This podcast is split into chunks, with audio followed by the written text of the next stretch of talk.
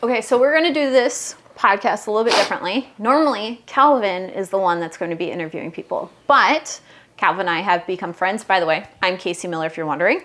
We became friends and we were talking over dinner, and he was telling me this wonderful story about how he got into fitness, and I told him that he needed to share his story, and I asked him if he had ever shared it on his podcast, and he said no. So basically, I made him go on a podcast with me so that way he can finally share his amazing story, to be honest with you, with everybody, as to basically like the origin of why he's here in the first place and why he wants to help people. So Calvin, welcome to your podcast.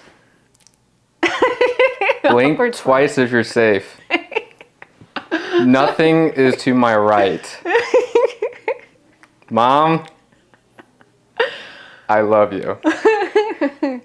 I did kind of make you do this, didn't I? No. Okay, so my first question is, Kevin, why is it hard for you? Like, why have you been reluctant to share this story in the first place? I guess just like I am not used to talking about myself in that sense, just because I stand very firm of like not trying to be speaking from like a victim mentality or anything like that. Like I'm more than happy to like share things that's like, I guess leaning towards educational or just like the funny and goofy stuff. Just, but like my own actual story, I don't see it as personally as anything. I didn't feel like I had it that hard. Mm-hmm. And so, cause I've known people who've had it worse than I have. And so I just positioned myself as, you know, you had your card, I had my card. I don't really feel like I need to talk about it. Mm-hmm. And so that's why I don't talk about my backstory too often. Yeah. But we were talking about this, we got breakfast right before this. We were talking about this where you were interviewing other people on your podcast and how it was so amazing to hear other people's stories and also them just being vulnerable with you and validating a lot of things that you feel, but didn't really know if they felt that too. And it really was surprised you and connected you with them. Mm-hmm. Would you even say it inspired you too? Every single conversation did. Yeah. So then I made the point over breakfast, which he caught my face. I didn't even have to say it. It's like the same thing with you. By you sharing your story, because you shared your story with me, it was phenomenal. It was really great. It was very inspiring. And I felt more connected with you as well when you were sharing it. So it's the same thing for you, for other people. I know that for myself and a lot of people out there, the reason why they've got the confidence or the courage to even start creating change in their life is through other people's story. Yeah. Right? So that's the big reason why we're... Is there a buzz? Pipes? Oh, okay, cool. That scared me first. I know. The world just wants to like give me a couple of heart jolts today. They're just checking on me like, Calvin, you still alive there? Yeah. Ugh. Mainly me. Mainly the one that's scaring you. She's giving me two pulse checks today. The first one, when we were driving down here. I've got to keep you on your toes, dude. Yeah, but never like as you're in the middle of an intersection, about to turn right, and then all of a sudden, like it's busy, morning, humans everywhere, don't want to hit like a baby. And she just goes, oh, you're over-exaggerating. Like, there was no babies. I used to work right there as I'm like turning the wheel, and I'm nobody walking. I just literally went... Keep going that way. I don't know. I drive a toaster. I might hit somebody. Some kid might run up and be like, Mama, it's a toaster. I want to touch it. You're just being dramatic right now, Calvin. No, I'm safe. No, just getting back to the topic of like, I just want you to share your story because I really do think that it would really inspire a lot of people. Okay. Right? So, I'm just going to ask the open-ended question and just let you kind of just be authentic and be you, which is the best way possible, of just sharing your own story. Like, what drove you to be a coach in the first place? So what drove me to being a coach wasn't my first option. So my first thing was I wanted to go to physical therapy school. Mm-hmm. So that was my lifelong dream for like 10 years. Mm-hmm. Up from my best friend growing up, we dreamt about it in high school, talked about opening businesses together, was like, yeah, we're gonna do this. Mm-hmm. Yeah, dude, best friends forever, gonna do this. And then made it through undergrad, did not do great in it. I just had too much fun, and not like my grades were bad. They just weren't competitive. Yeah. So hold on, pause. Can you go a little bit more into like too much fun? What do you mean by that? Too much fun as in like I got very distracted. Mm-hmm. As in I partied too much. Mm-hmm. I was only focused on my girlfriend. I was focused on everybody else but what I actually wanted and what was good for me and what would be in alignment with me. But I didn't. I focused on everything on the outside, mm-hmm. trying to please everyone, trying to fit in, trying to party, trying to have fun, trying to be a good boyfriend, just mm-hmm. the whole college experience thing. I was just, it was for pleasing everyone else and trying to fit in than trying to stay in line with my goals, mm-hmm. which my grades showed themselves, mm-hmm. reflected that. So made it through undergrad, that was okay, and then I was like, okay. That was also the point at the end of it was when I had my like mental breakdown. I was at the lowest point in my entire life.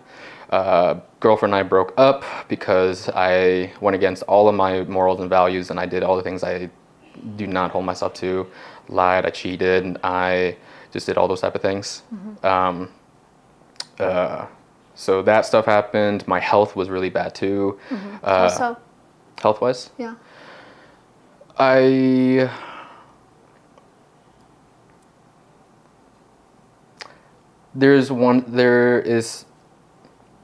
that one I do not feel okay sharing out in public. Mm-hmm.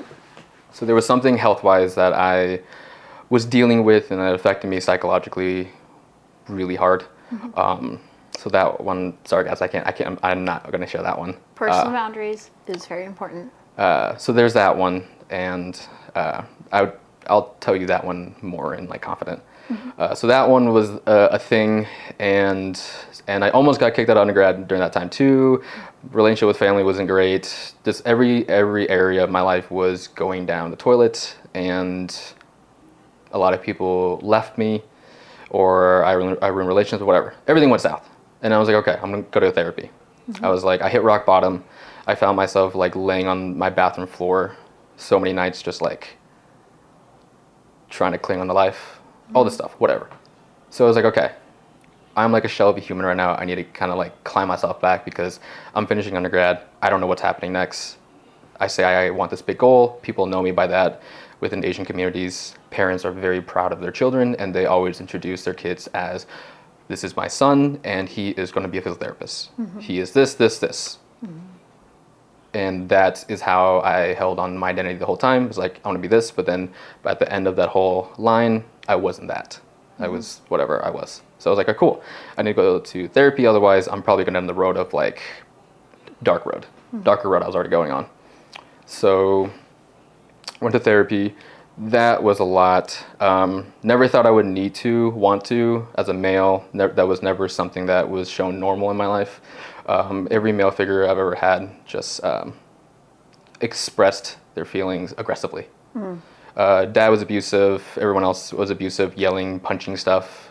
So I adopted that. Broke my hand 3 times growing up, being like, oh, okay, this didn't work. I just got medical bills.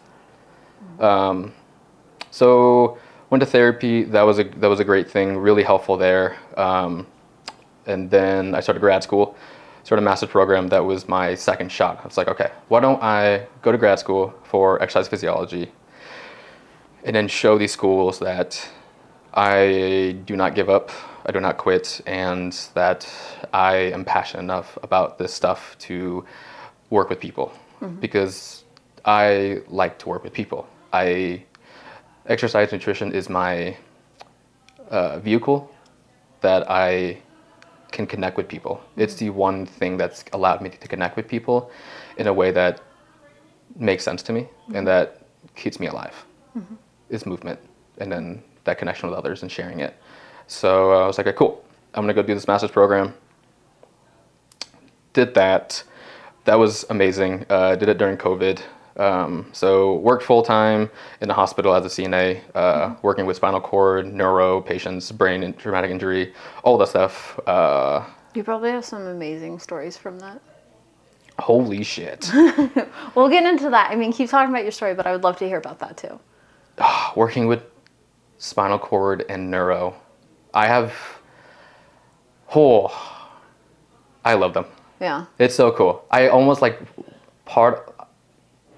I'll come back to that. Mm-hmm. But so that was an amazing experience. I work with them on the physical therapy side. I work with them as a CNA, nursing side of things. So you do that right now currently as a profession? Mm-hmm. No? That was back in undergrad and part of grad school. Okay. Do you mind me asking why you never went back to it, or? So I didn't go back to it just because the facility for that is just really great here in Omaha, and now I'm in Kansas City. Okay, cool. And working as a CNA and certified nursing assistant, I have total regards for the nursing profession. Mm-hmm. It was amazing, the things they have to go through, the level of empathy to work with these people. Excuse me, chest bubbles. Working with people, and that was just amazing. I feel like in another life I would have went down the nursing route or even the doctor route, more medical, but exercise is my anchor. Mm-hmm. I need the training side. That's the other half. So I love the medical, the science side of all of this stuff. But then my other half is the fitness, the nutrition, the in-person training of how just seeing everyone just be a dog in the gym. Yeah. Love that. Yeah. I can't leave that. Yeah. So I was like, okay, how am I going to merge this? And that was what gave me physical therapy. Yeah. It was the intersection between those two worlds. Gave me physical therapy. So I was like, okay, cool. That's going to be what I'm going to do. But coming back to the story, so grad school, worked in all that stuff, and then full-time grad school. During COVID time, I basically lived out of Stories, the one on the 100th. Oh yeah, coffee. That's a good coffee place. Yeah, I basically did half of grad school there. Oh, nice. Yeah. So that was super fun, actually. That place is super nostalgic for me. Yeah. So I have very fond memories every time I go back. That's like one of the first places I visit. Yeah. Because it's just It's like one of those places that it just has a really good vibe. Like a lot of the entrepreneurs go there, or a lot of students. Like you can just feel it. Mm-hmm. Whenever I go in there, I feel like I just want to like work for hours. I just get in such like a groove. Right. So yeah. Totally understand you going there for your studies. The tall table with the light coming down. Yeah. That puts me in such a zone. Really? I don't know how. It just, I feel like everything blacks out. But it's right in front of the coffee like stand or the register, right? Yeah. I would get so distracted all the time. So for some reason that doesn't distract me. Oh. That flames me up. Oh.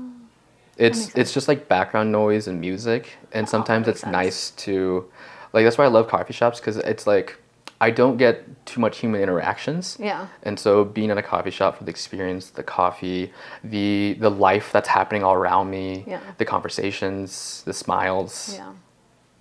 I love that. Yeah. Because I grew up not seeing so much of that.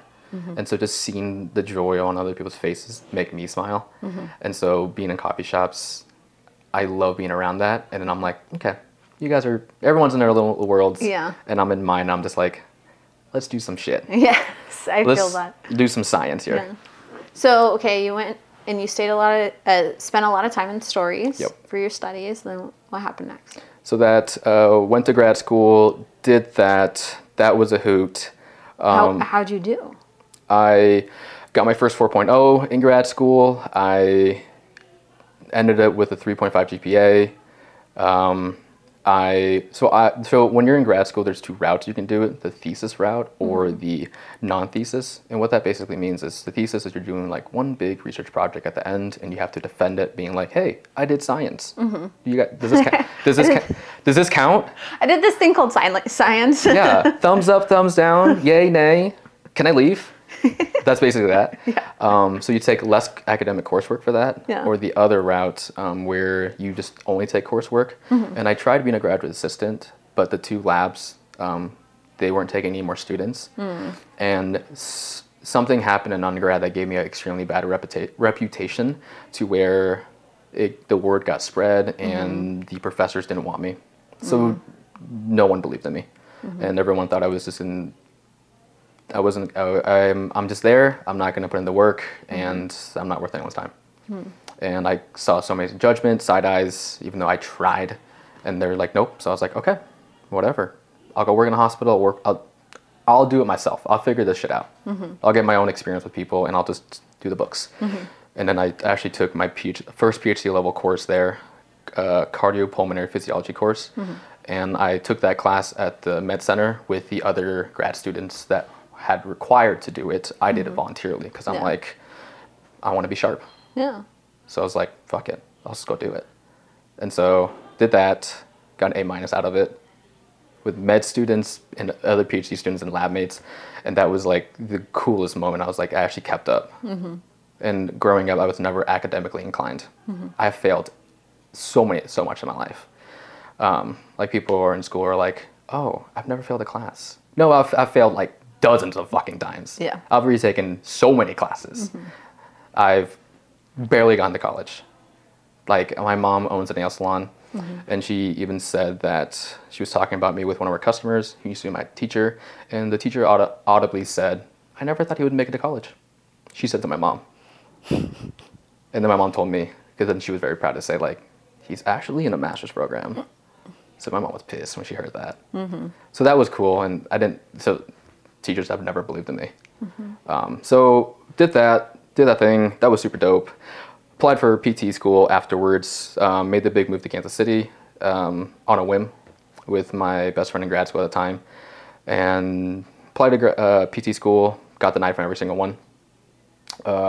Because I've taken too many courses, and the way that PT school works is that they formulate their own GPA for you. Mm-hmm. So even though my undergrad was a 3.1, grad was a 3.5, they gave me 2.7. And PT school, the barrier of entry is 3.0. It's because I've taken too many credits, because I've had to retake too many classes. Oh, okay, cool. So all the points shuffled out gave me a 2.7. So mathematically, I physically can't get in. Yeah. So that was a hard pill to swallow. I bet. And during that time was all the family stuff. I was super poor, trying to work, trying to find a job, got denied from all my schools, went on this road for 10 years. Didn't know what was happening. That was when I found out my dad wasn't my dad. Hold on. Oh yeah, well, that was kind of a big one. Like, we're gonna get into that, but before we get into the adversity that you had to go through before even remotely going to college. Yeah.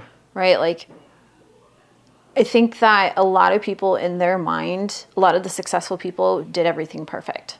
Mm-hmm. That they got the straight A's, they did everything right, they never got into trouble. But in reality, a lot of the most influential people in life, period, are the ones that are completely against the grain, that have experienced the most amount of adversity. Like one of the things that you mentioned earlier where you've failed, I don't know how many classes, right? But then you decided, and this is like the make or break between people who are just kind of the run-of-the-mill or the truly influential people that are going to go somewhere. It's not that they're perfect, but it's because they choose a specific route to help them build themselves. Right? Like, how many influential people out there don't even go to college or failed out of college? Like, yeah. Michael Jordan is a perfect example. Like, he didn't even make his, a high school varsity team? Yeah. And then all of a sudden, he's one of the most famous basketball players ever.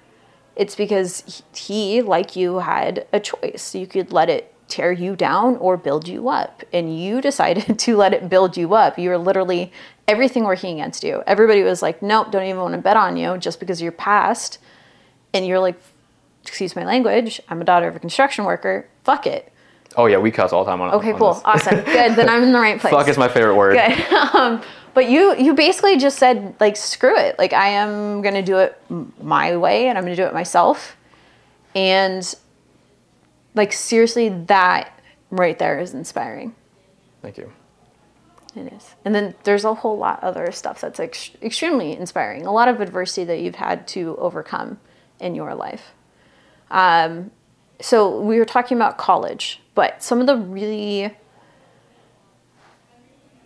inspiring things that I heard too was before college, your upbringing, and also you're talking about your father, things like that, which I didn't want to dive into, and you brought it up. So do you mind just sharing your experience before college of like just some of the adversity that you went through?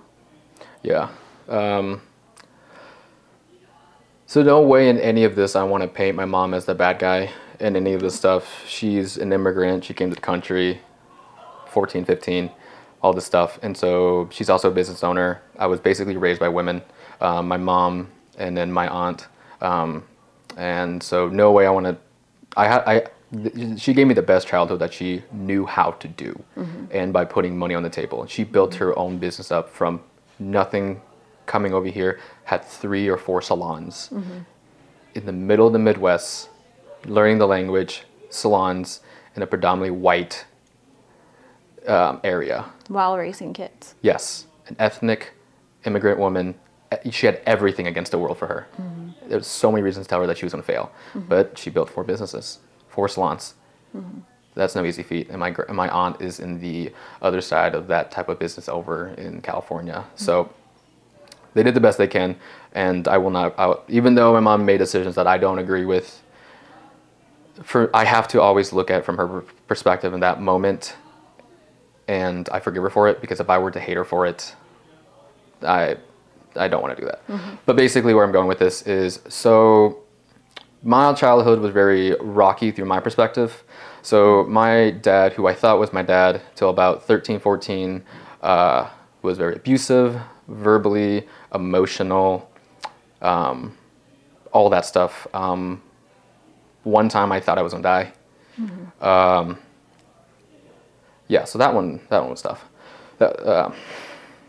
Yeah, so that stuff. He split when I was like 13, 14. We had to move. She lost all of her business down to one. We moved into a tiny apartment, me and my siblings. I got into a lot of dumb stuff, like smoking weed, taking pills, drinking alcohol, all at the age of 12. Mm-hmm. So actually, no, this all started when I was 11 to 12. And I got into all that stuff when I was 12. Dumb stuff. I have a brand on my arm because of how messed up I was doing all that stuff, because I wanted to feel something. So that is not cool. No. So hopefully I get that tattooed and covered up one day, because it's not cool. So yeah, got into all those stuff. Started smoking cigarettes, did things that my father did, and I'm like, okay, let's not do this. Mm-hmm. All that stuff. So family. How old were you around this time? Do you mind me asking? Oh, middle school. Middle school? I started this all happened 12. 12? 12 to all the way up. And so you were brought up in a very unsafe home? Not unsafe. My mom and my parents were too focused on keeping the lights on. Mm-hmm. My mom, she has the largest heart I've ever known of anyone. Mm-hmm. And I strive to have the level of empathy and heart that my mom has. Mm-hmm. Like sometimes she goes to Vietnam and she'll make food and walk down the homeless areas and just hand food out. That's beautiful. She does that. Yeah. And ever since she told me that when I was a child, I made it a mission to always remember to lead with my heart first in life, mm-hmm. because that's what she does. Yeah. She's not perfect, but with this card stacked against her, she did the best she could, mm-hmm. and she got me this far. That's literally life. That's literally every single person. Nobody's perfect. There's like, seriously, if you can wake up every single day literally just trying to do your best, that's all you can do. Because I know my mom, and I know she never does anything with a bad intention. Mm-hmm. She's just human, and she's trying to do her best. Mm-hmm. So, but my childhood, to make this make more sense, parents were absent because they were trying to keep the lights on, have the nice things that they never had, because they grew up in a room half the size of this back in Vietnam. No way. So they had nothing, mm-hmm. literally bare bottom, nothing. So they were very business work, did all that. I tried to make friends growing up. It was always tough because I felt like a black sheep all the time. Mm-hmm. Dad, when he was around, was just abusive. Hard time with that. Once they got divorced, he only kept in contact with my siblings, not me. He never wanted to do anything with me or kept any contact with me. So there was a continuous reminder every few days of like, hey, I don't like you and you're my son. Mm-hmm. And I'm like, what did I do? Mm-hmm. I just existed. Mm-hmm. So that is tough. And that went on for years until he lost contact with my siblings. So probably up until like when I went to college. So from the rest of middle school to high school was the every other day or weekly reminder of like, oh yeah, your dad doesn't want to talk to you. So that was just in my face every single day. Never went to, I tried going to therapy with my parents like 1 or 2 times, but I was too stubborn. And I was like, I'm not doing this. So I outsmarted the therapist and I was like, I'm fine. Because I knew how to get out of situations like that. So there's that. So I grew up around just really bad kids. Now some of them are in jail. Some of them are in gangs. Some of them I reconnected in high school and they stole money from me. All the type of people that you don't want to associate with. But they were the friends I needed in that period of time that gave me a childhood. Even though it made me grow up too fast, I think, that I had to learn, see the dark side of the world. Do you mind me asking a little bit more about what do you mean by the dark side of the world? I will answer that, and I gotta restart this. Okay, cool.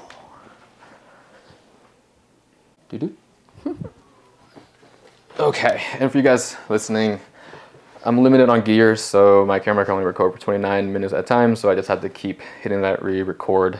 But to you guys, it's only like 5-second blurb. So if you're in a car listening, you didn't miss anything. But what I mean by that is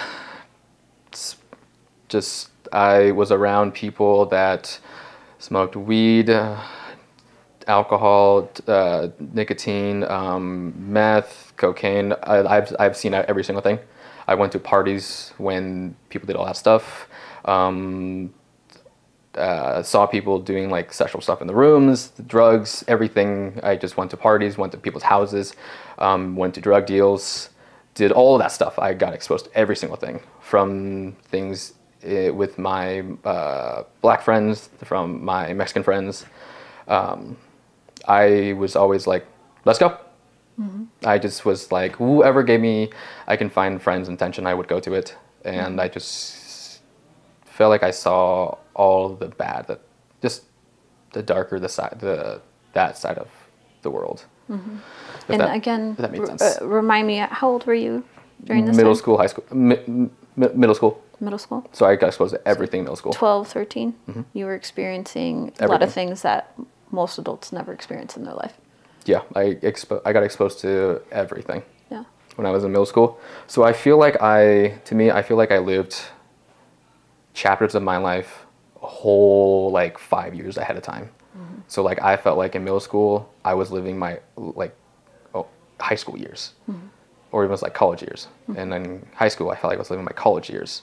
So to me, I feel like I'm like in my mid 30s now just because I've had to, I just experienced so much, and I just had to catch up to what's happening and then keep going. So like I don't know what that means, but I just feel like I'm living a decade ahead of what I actually am. So, balls. It just means that you're an old soul. I really am. You're like, you have no idea. That's why kind of a grandpa. I really am. In bed by 8:30. Sleep by 9, hopefully. Yeah. Same here. I'm Grandma. I'm Mima. My nickname used to be Mima. Ah, yes. Mima. Yes. Okay. But, okay, so just to summarize everything. So summarize my childhood. I got exposed to a lot of bad things.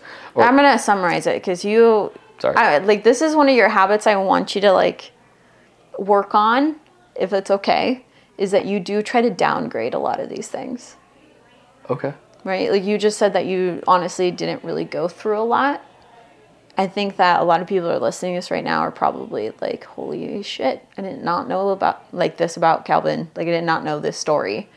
And again, some of my most favorite people in the whole world are people who are like you, who have gone through a lot of adversity. You went through a traumatic childhood where your mom, phenomenal, did everything she could for you. She has the biggest heart and she just gives. And she did everything that she could to provide for you. But you also lived in an unsafe environment from your father.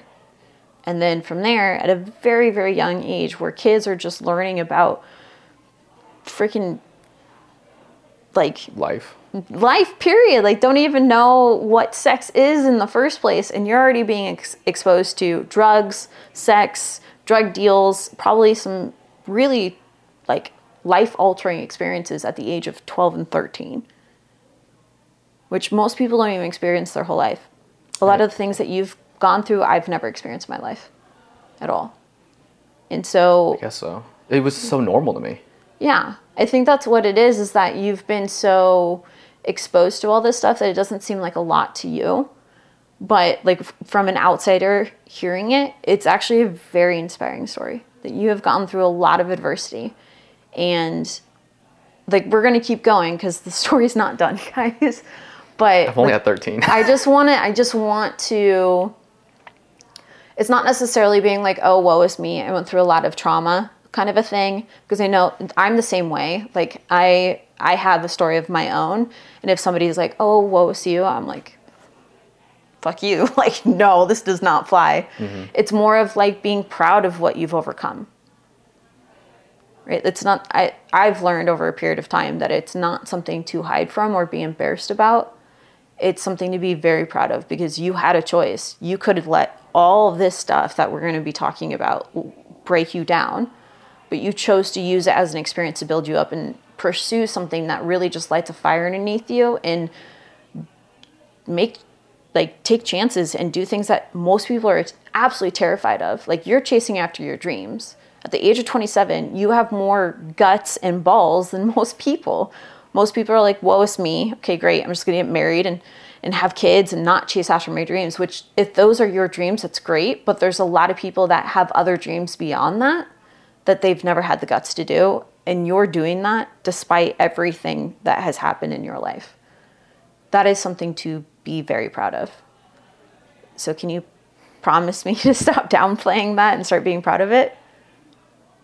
I will. Okay, cool. It'll be a work in progress, but then I'll just annoy the shit out of you and make sure that you remember. Just give me a couple of heart checks. Yes, I can keep scaring you. I can definitely do that. Okay, so going into middle school, all right? You're going through those events. So what happens after that? What follows? So did all that stuff, middle school. And then we moved again. Where'd you move to? So I was like in Bellevue, South Omaha area. Mm-hmm. I've been to 7 or 8 schools my entire life. Is it all in the Omaha area or? In every town. Okay. So I'm very seasoned to pick up and go. Mm-hmm. So yeah, move all the time, all that stuff. So all the middle school stuff, cool. Went to high school. Did normal high school years. I was running track, doing that stuff, trying to kind of have my head on straight, because me and my friend were like, yeah, we're going to go be doctors of physiotherapies and open businesses and have all the girls. Mm-hmm. Have all the girls. All the girls. Physical therapist just raking in all the babes. Just so many. They're going to be so cool. So cool. But then I tore my ACL my sophomore year. Mm-hmm. The first time. I've had 3 total knee surgeries, and it wasn't anything cool. I jumped over a couch, trying to impress a girl, and long jumping the couch. I stuck the landing, but it's not cool. Did you end up getting the girl? No. Ah, fuck. No. So, don't ever impress girls because you just end up with a broken knee. Yeah, that's very true. Yeah, so blew out my knee, went through rehab for that, and then the rest of high school, never picked up any sports or exercise or anything because I just was wanting to party and have fun and hang out and just be a high school kid. Mm-hmm. So smoked a lot of weed, ungodly amount. I love how you said you used a lot of weed. Just straight candid, just so much. Yeah, so that happened. So high school was pretty normal. Just hung out with friends and just smoked a lot of weed and got C's. Yeah. Then getting ready for college, trying to figure that out. Taking the ACT. That was so hard for me. And I'll be honest, I got a 13 on my ACT. I took it 4 times. Mm-hmm. So I barely got in. UNO was my last resort. Mm-hmm. And just because I didn't know how to take the tests. Looking back now, I just didn't know how to take a test. I didn't know how to keep my ADD together, comprehend it. I honestly thought I was stupid. Mm-hmm. I thought I was so dumb. Yeah. Around all my friends, like I thought I was like an idiot. Mm-hmm. So I was like, okay, well, somehow I was able to Hail Mary this. UNO accepted me on a whim. So I was like, okay, college, let's try better. So I tore my ACL in like sophomore year of high school. 4 years later, freshman year of high school. No, sorry, freshman year of college. And during that time was when I started my spark for fitness actually ignited. Was I saw this dude in a gym. He was tall. He had tattoos, and he was strong. Yeah. It's like, and I walked up to him. I was like, dude, how'd I be like you? I was like, you look dope. How'd I be like you? He was like, I'll show you. So we did Fran. Oh boy. Because he was doing CrossFit. And for those of you that don't know, Fran is, what is Fran again? Was it Fran or Jackie? I think, no, sorry. It was Jackie. It had to do something with kettlebell swings or a bunch of barbell like thrusters. Yeah. I can't remember exactly of it, but it was like a lot of stuff that I don't know how to do. A lot of CrossFit-y stuff. Yeah. All I knew how to do was push-ups, bicep curls, and like thousands of sit-ups until I like severed my neck. You know, like cranking your neck. Oh, okay, cool. I was like, did you literally do that? Because I would not be surprised by you hurting yourself because of all the random injuries so far that I've heard of. This is true. Yes, it wouldn't be too outside. So anyways, did that with him, and I was like, I fell in love with it. I was like, how do I do this? He's like, go to CrossFit gym. Oh, okay. So I found my closest CrossFit gym, went there, and they taught me everything. I was like, I want to be a games athlete. So it's going to be so strong and so smart and get all the girls. It's going to be the best time ever. You basically got into fitness just because you wanted to be strong and get all the girls. Like every other dude. Yes. I am 5'6". I am 5'6". I think it's taller. I'm 5'6", and I was like $120 or something, $130. I was like, I need to get girls. Yeah. I was like, how do I do this? And so it's cool to see the evolution of my passion for fitness, my obsession with it. So CrossFit taught me all the things with it, and I was like, cool, I'll go. And then got to college, I was like, cool, I'll do the pre-PT route exercise stuff. It's perfect. You should probably learn how to lift if you're going to work with people and teach them how to lift or regress their strength conditioning to like the rehab world. Mm-hmm. It's like, oh, logic. So went to undergrad, joined a fraternity, had a girlfriend, did all that stuff, had fun, tore my ACL again sophomore year, and then that became a two-part surgery, so I had to rehab for it. Got the surgery, something else happened, learned that it needed another bone surgery with it. It's kind of a long deal. So it was like a 2.5 year process that I didn't have a stable left knee from sophomore year up to senior year. And it was all because you tried to impress a girl. It all started because of women. Don't chase the girls. We're just going to blame it on the women. It's fine. I'm going to let that pass. It's okay. That's okay. Back to your story. Okay, so full circle about getting back to college. So yeah. Yes, so did all that stuff, all the rehabbing, which ignited my fire even more for like the rehab world of working with people. And I'm like, yes, this is what I'm going to do. All the surgeries, that took a hindrance on things. My grade took a nosedive, whatever, all that stuff. And then knee's good now, trained a lot of different ways. Did not make the CrossFit Games, sadly. Aw, man. So fit. I made it to the very undergrad. My GPA was 3.1, so I was like, okay, crap. Grad school, got up to there, and I actually started coaching people for the first time in 2020. Nice.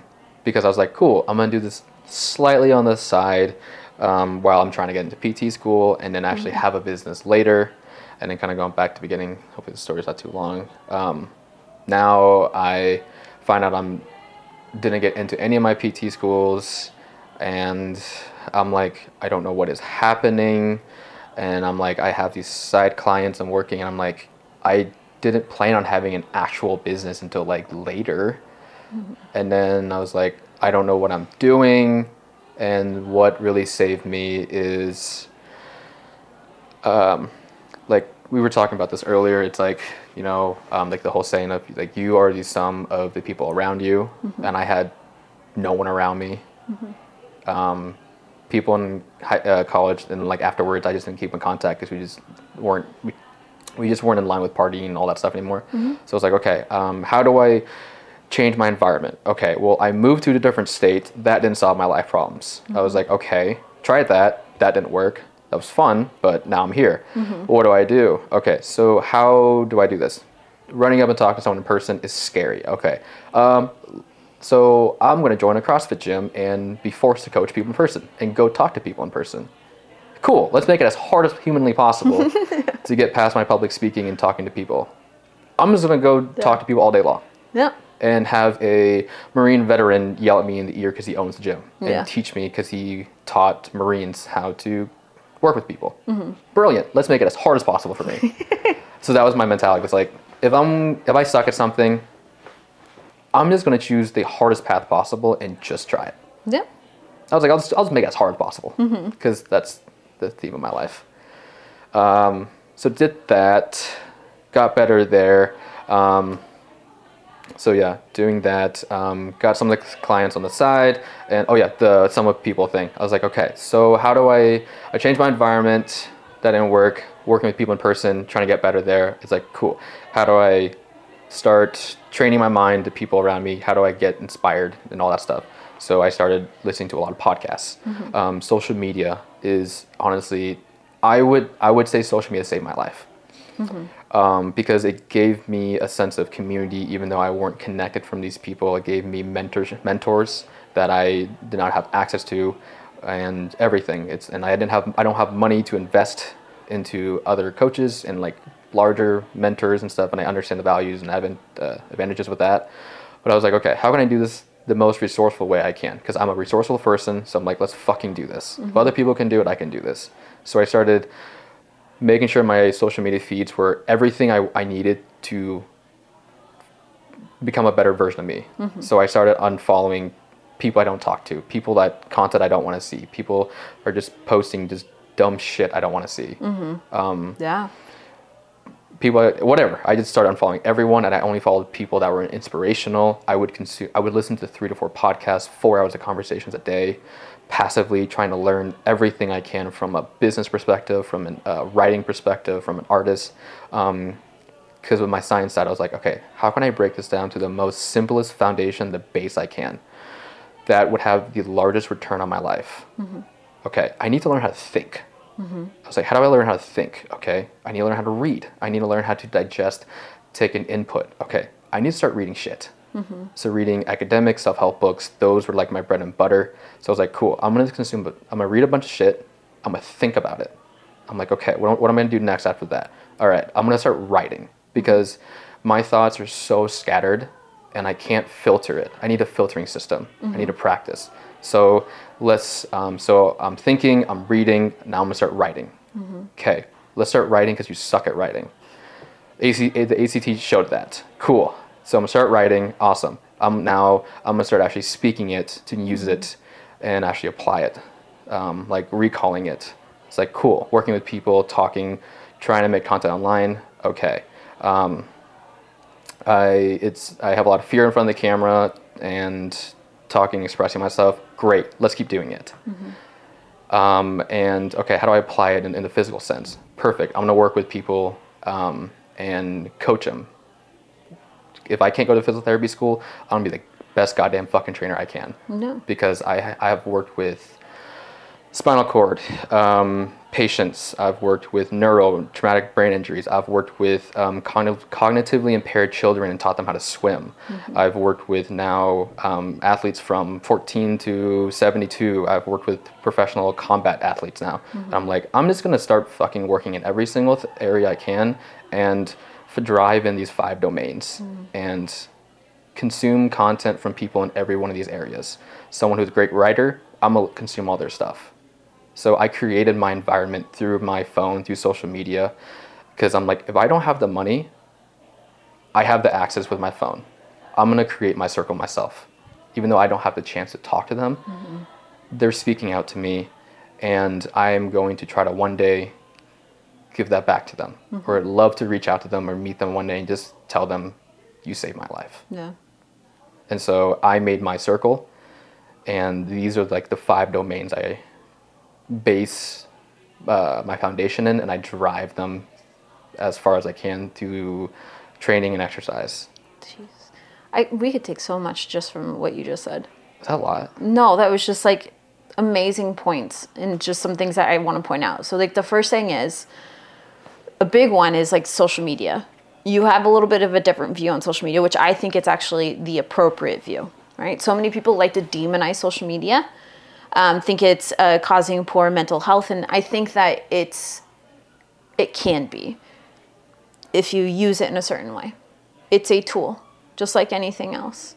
You can learn how to use it appropriately in appropriate manners. I'm gonna get my blanket. Yeah, go for it. Get your security blanket. Security blanket. I've had mine the whole time. Security blanket. But it's like, it's a tool. It's how you use it that matters. So if you're bringing in shit, yeah, it makes sense that it's going to affect your mental health. But you have the ability to go in and filter out all the people that don't add value to your life and then actually use the tool to help you learn more. There's so much information. We live in the day and age where it is never going to get easier than it is right now, unless technology keeps getting better, but it's only going to get easier. I got animated to there. I'm going to make sure I don't knock that down. It's okay. It's only going to get easier. Like, seriously, the answers to what you want, it's out there. You just have to go and find it, and that's what you did. You didn't have a lot of resources. You didn't have a lot of money, so you used what you had, which is the next thing that I want to point out is that, like, something that I talk about with our clients a lot is your mindset, because your perception is your reality, right? You create your own reality. If you think it's probably going to happen. And so a lot of times people have this mindset of problem-oriented mindset where it's like, oh, woe is me. You could easily have been like, I have all these different things working against me, so I might as well just not try at all, right? But you decided to be like, fuck that. Like, screw my professors, screw my circumstances, screw my past, screw everything. Like, I'm going to figure it out whatever way that I can. And then the next thing I want to point out is, like, it's really interesting. It's like, you're like, okay, I suck at this, so I am going to figure out how to get good at it. And not only that, but I'm going to figure out the quickest way to do it, which is always the hardest way. Right, putting yourself in circumstances where you can't run away from it. You just dive head first in, and you have both feet in the door. You're not just putting a toe in there. And so it's all these different choices that you have made over a period of time that has led you into a position where not only are you proving everybody wrong, but you're putting yourself in a position where you truly are helping people and you're chasing after your dreams. And with that, the first point you said there, that took a long time for me to learn and accept, is that I don't want to prove it. I don't want to prove others wrong. Yeah, it's not. I just want to prove myself right, that I can actually make it through this, mm-hmm. because at an early age, I never thought I'd make it this far. Yeah, which is actually probably one of the reasons why you're here today. You have more of an intrinsic motivation, right? Versus extrinsic. Extrinsic is like people that are outside, or people or things that are outside, like impressing girls. Proving other people wrong out of spite or jealousy or things like that. That's external influences, versus intrinsic is coming within. So it may have started from extrinsic, like I want to impress girls, but over a period of time, you have started developing intrinsic motivation where it's like, it's literally just for me now. It's not for anybody else. It's just because I believe that I deserve this, and I believe that I'm capable. And I believe if I put hard work in, I can help a lot of people and do what I love every single day. That's fucking inspiring. That right there is probably one of the hardest transitions for people to understand and put into action. And if you are, like, seriously, the sky is the limit. If you keep having that mindset of like, I'm just going to eat a bunch of shit sandwiches over and over again, but it does not tie to my value, and I'm not going to give up because I truly believe that I deserve to do this. Like, I am capable of doing this. A lot of people, like, I love mindset. And so what you're basically displaying in your life is the growth mindset versus the fixed mindset. The fixed mindset is what keeps you stuck.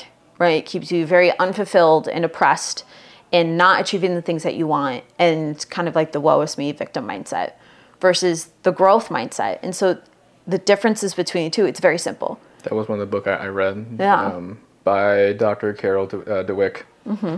Yeah, it's a really good book, And the simple definition is a fixed mindset is the belief that you're incapable and unworthy of change. That's it. That's literally it. Versus like the growth mindset is just the belief that you are capable and you are worthy of change. Mm-hmm. And those that have a growth mindset typically are very, very successful in life. There's very little that they can't achieve. And that was one of the things something I've learned is you have to zoom out, because the answer's always in front of you. There's every opportunity, mm-hmm. everything's there in front of you. There's a lesson to be learned out of anything. It's just you're just too zoomed in, so you mm-hmm. just have to zoom out as far as you can. And what I learned was that all people who are doing great things that you want to get to the level they are, mm-hmm. everyone's leaving behind breadcrumbs. You just have to zoom fucking as far as you can out and then straight map it back to where they started. Mm-hmm. Everyone leaves breadcrumbs. You don't have to reinvent the wheel. Just do the shit that worked for them. Yes. And then give it your own twist and iteration. Everyone's leaving breadcrumbs. Whatever cards or hands you have in your life, it's your own and it's what you got. And there's two things I've found true in life through my eyes is that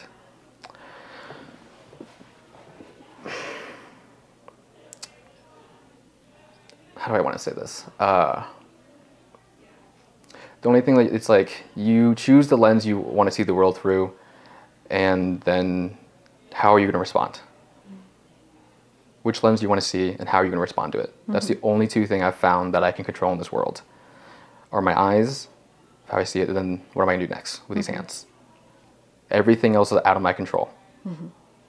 So if I can always zoom out, recenter myself before I take any action, I'm okay.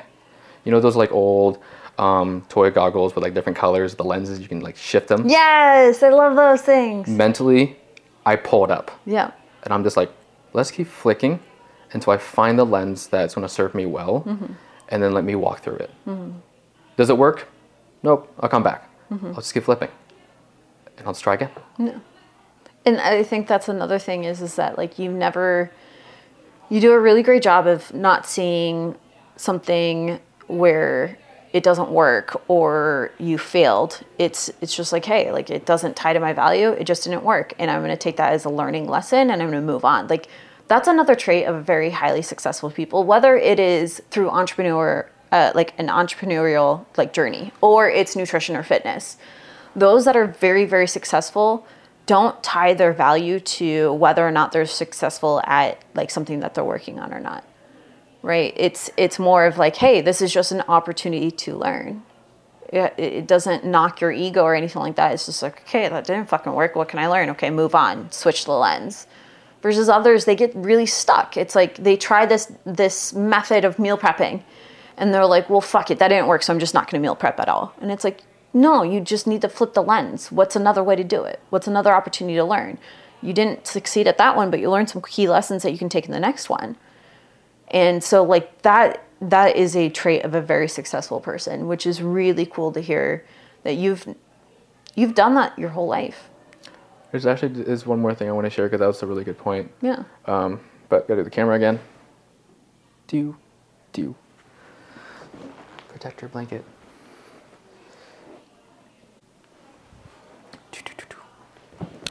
So, this will circle back and answer your to your other questions of what I actually do now as a full-time job and mm-hmm. how I got, why do I coach and stuff. I've only been Casey for 2 years. So that first year was the whole coaching, world crashing down, life falling to pieces. Can't forget that.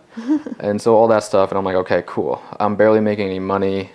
Barely able to pay rent, so I'm okay, I'm not coming in clients, whatever, so I got my first actual big boy job, and mm-hmm. that's working as an exercise physiologist mm-hmm. with bariatric patients. That's and awesome.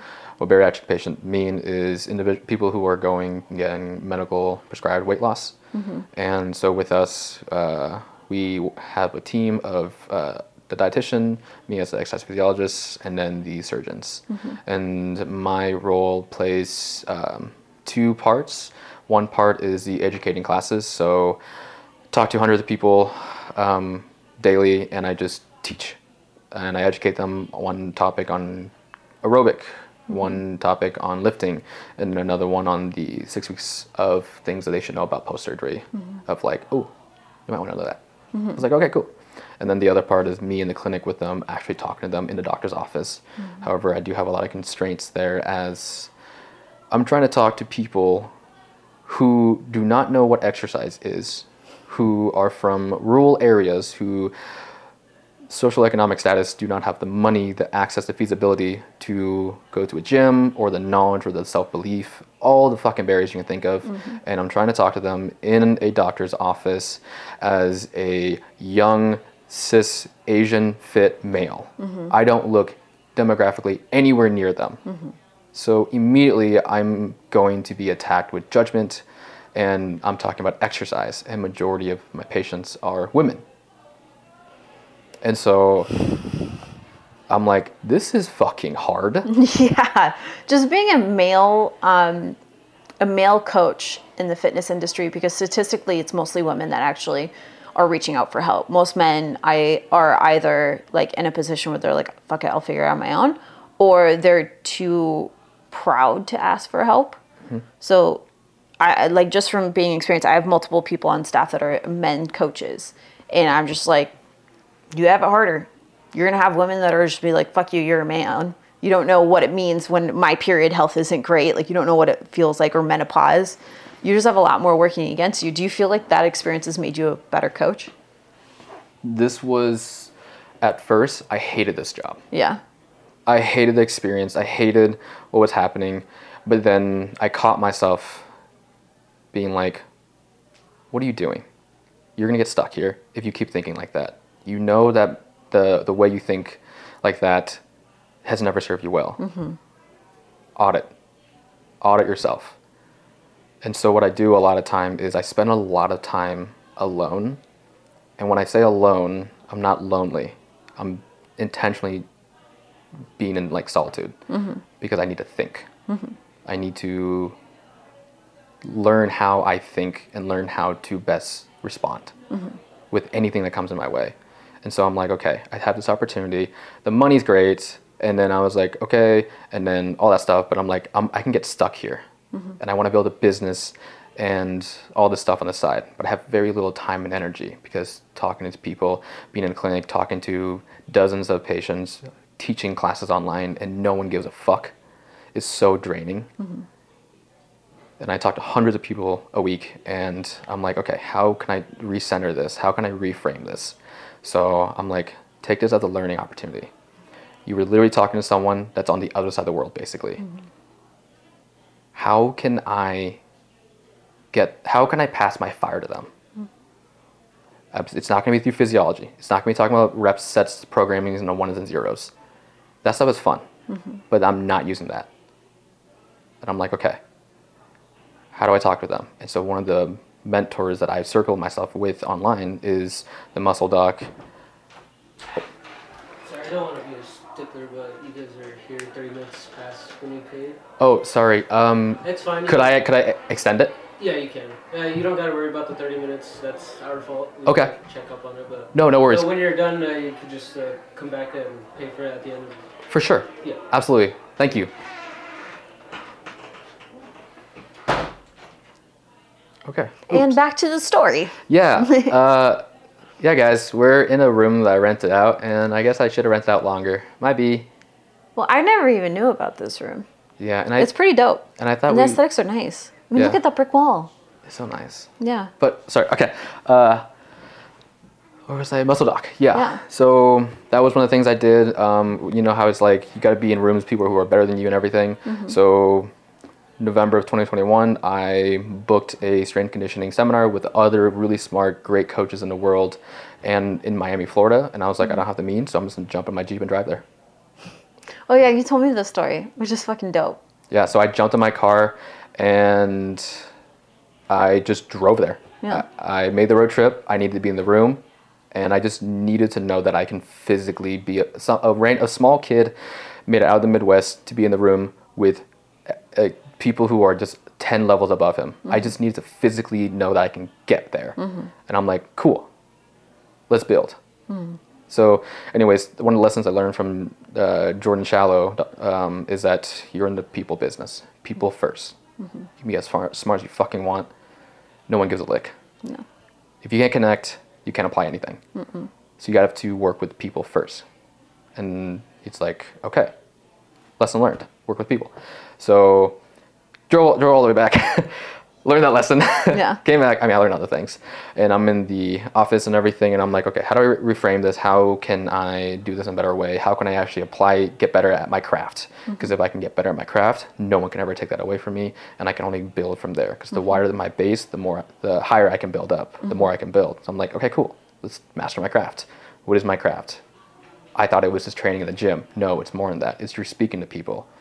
How can you move and influence people with exercise? How can you get them to move? Everyone knows that they should exercise. Everyone knows how to rudimentarily squat and stuff. Mm-hmm. But how can you actually get someone to believe that they can do it and break down some of those internal barriers? Mm-hmm.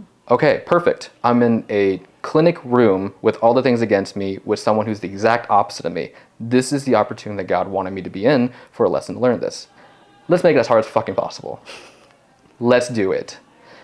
And so I've practiced. Yeah. I've practiced, talked to patients over and over. And I've had patients who I've got them to move for the first time. I was able to get her grip strength strong enough to open her pickle jar and do some housework over the phone over 3 months. She's never met me, doesn't know a lick. And I was able to coach her through the phone and do that. She broke down some barriers, learned how to increase her grip strength, and now she can do her quality of life increase probably by 1%, but that 1% is everything. Yeah. So I did that. I've talked to this, a lady out of skin surgery because she was like, oh, skin surgery, lost weight, skin, and I had no idea that she was even there for skin surgery or to have the consultation. And I talked to her and she's like, I'm going to choose exercise. So she canceled her surgery. She talked to the surgeon afterwards. He came in and told me, and I'm not trying to toot my horn on that, but I'm like, that was sick. I had no idea. She never even brought that up. You're making real change. This isn't just somebody just trying to get a little bit fitter and get six-pack abs. You're making fundamental change in people's lives. That independence of being able to open things for her was probably one of the best feelings in the world for her. And you did that over the phone. Some of these people have never had anybody believe in themselves or talk about this kind of stuff. And it's probably really sensitive, and you're ability to communicate and connect with people and make them feel safe enough to even be open to changing their life, even in a small way. That's just like you were talking about before.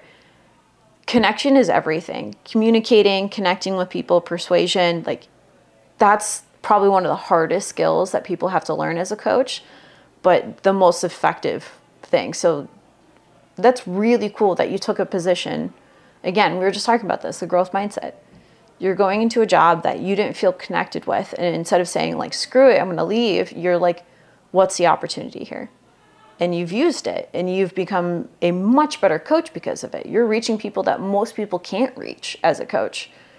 And that's, again, you do a really great job of downplaying everything, but everything that you've been able to achieve thus far in your life, it's just all these different traits of successful people, right? And so give yourself 5, 10 years, you keep this track, he's going places, just saying. I call it. I'm finally gonna get the girl. Just don't jump over a couch, please. Jesus. Never jump over a couch. No. You might blow an ACL. Do your hamstring work, that's it. So all those things, and the lesson I learned with this is how can you get another human being to care about something as much as you do? Hmm. That's the biggest thing, because when it was, is I care so deeply about this stuff. Mm-hmm. Another person may who love math and engineering fucking loves numbers. Mm-hmm. I can care less. Number made sense in school. You throw letters in, I was like, what the fuck's happening? And then you throw full words in, yeah. What the fuck's happening? I'm never gonna get that. So I had to flip the table on that and was mm-hmm. like, okay, what is the core base of all the things for me? Where's the start? Where's the spark? Mm-hmm.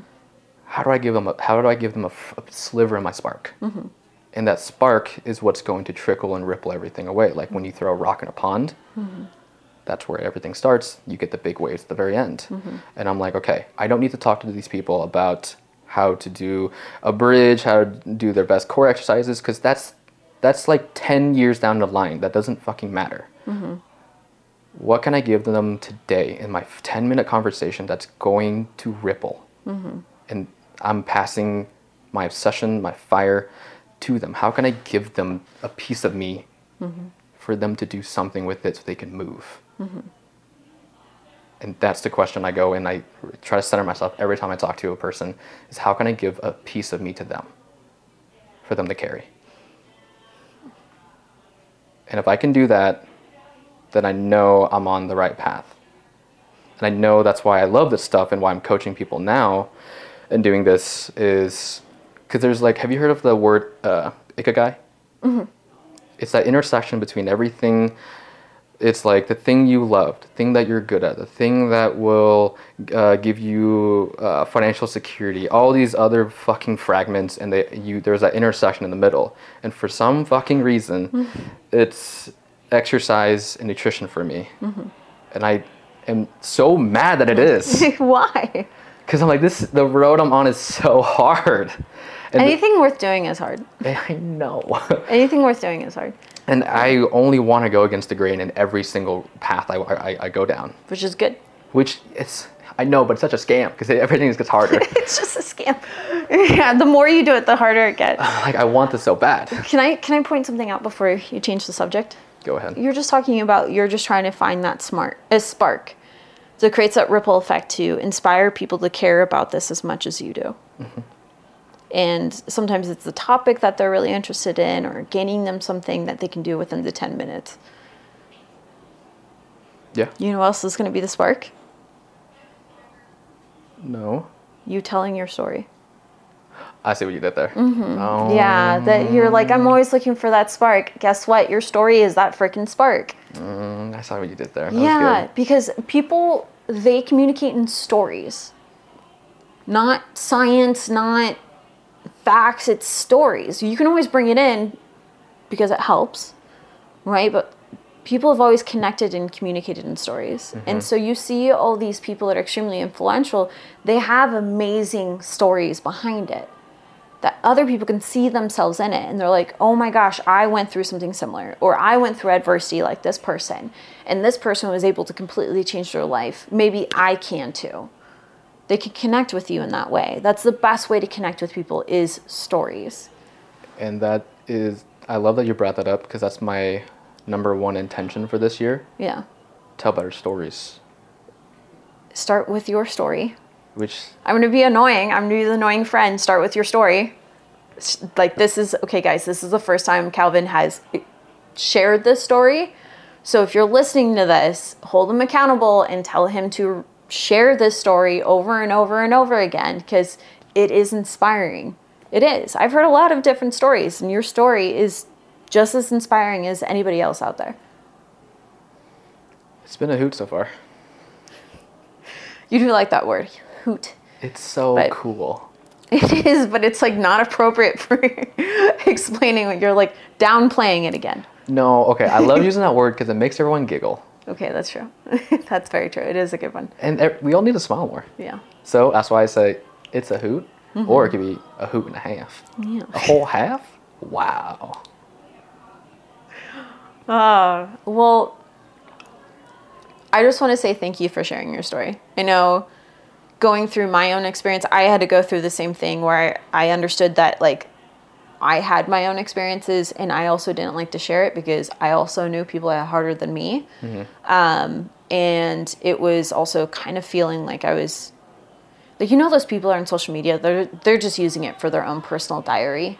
Right. Right. Or just validation. Like, that's, I've never wanted to be that type of person. I'm sure that you haven't either. So it's really hard to want to share that story. And so when you finally first do, it's unnerving. It is super scary. And then you feel like completely icky and wrong. But I really appreciate you being open to sharing your story, and also me being annoying and making you share your story. I swear he's safe, guys. I didn't force him. I am safe. And I'm pretty positive that it's really, really inspiring. Well, thank you for being very persistent. You're welcome. That's my personality. I'm very persistent and opinionated. If you don't like opinionated people, I'm not your person. So. Well, I appreciate you being you and dragging my butt out here. Yep. You're welcome. Anytime. Okay. Yay. High five. Good job. Huh. Well, that's a wrap. You guys got a fraction of my story.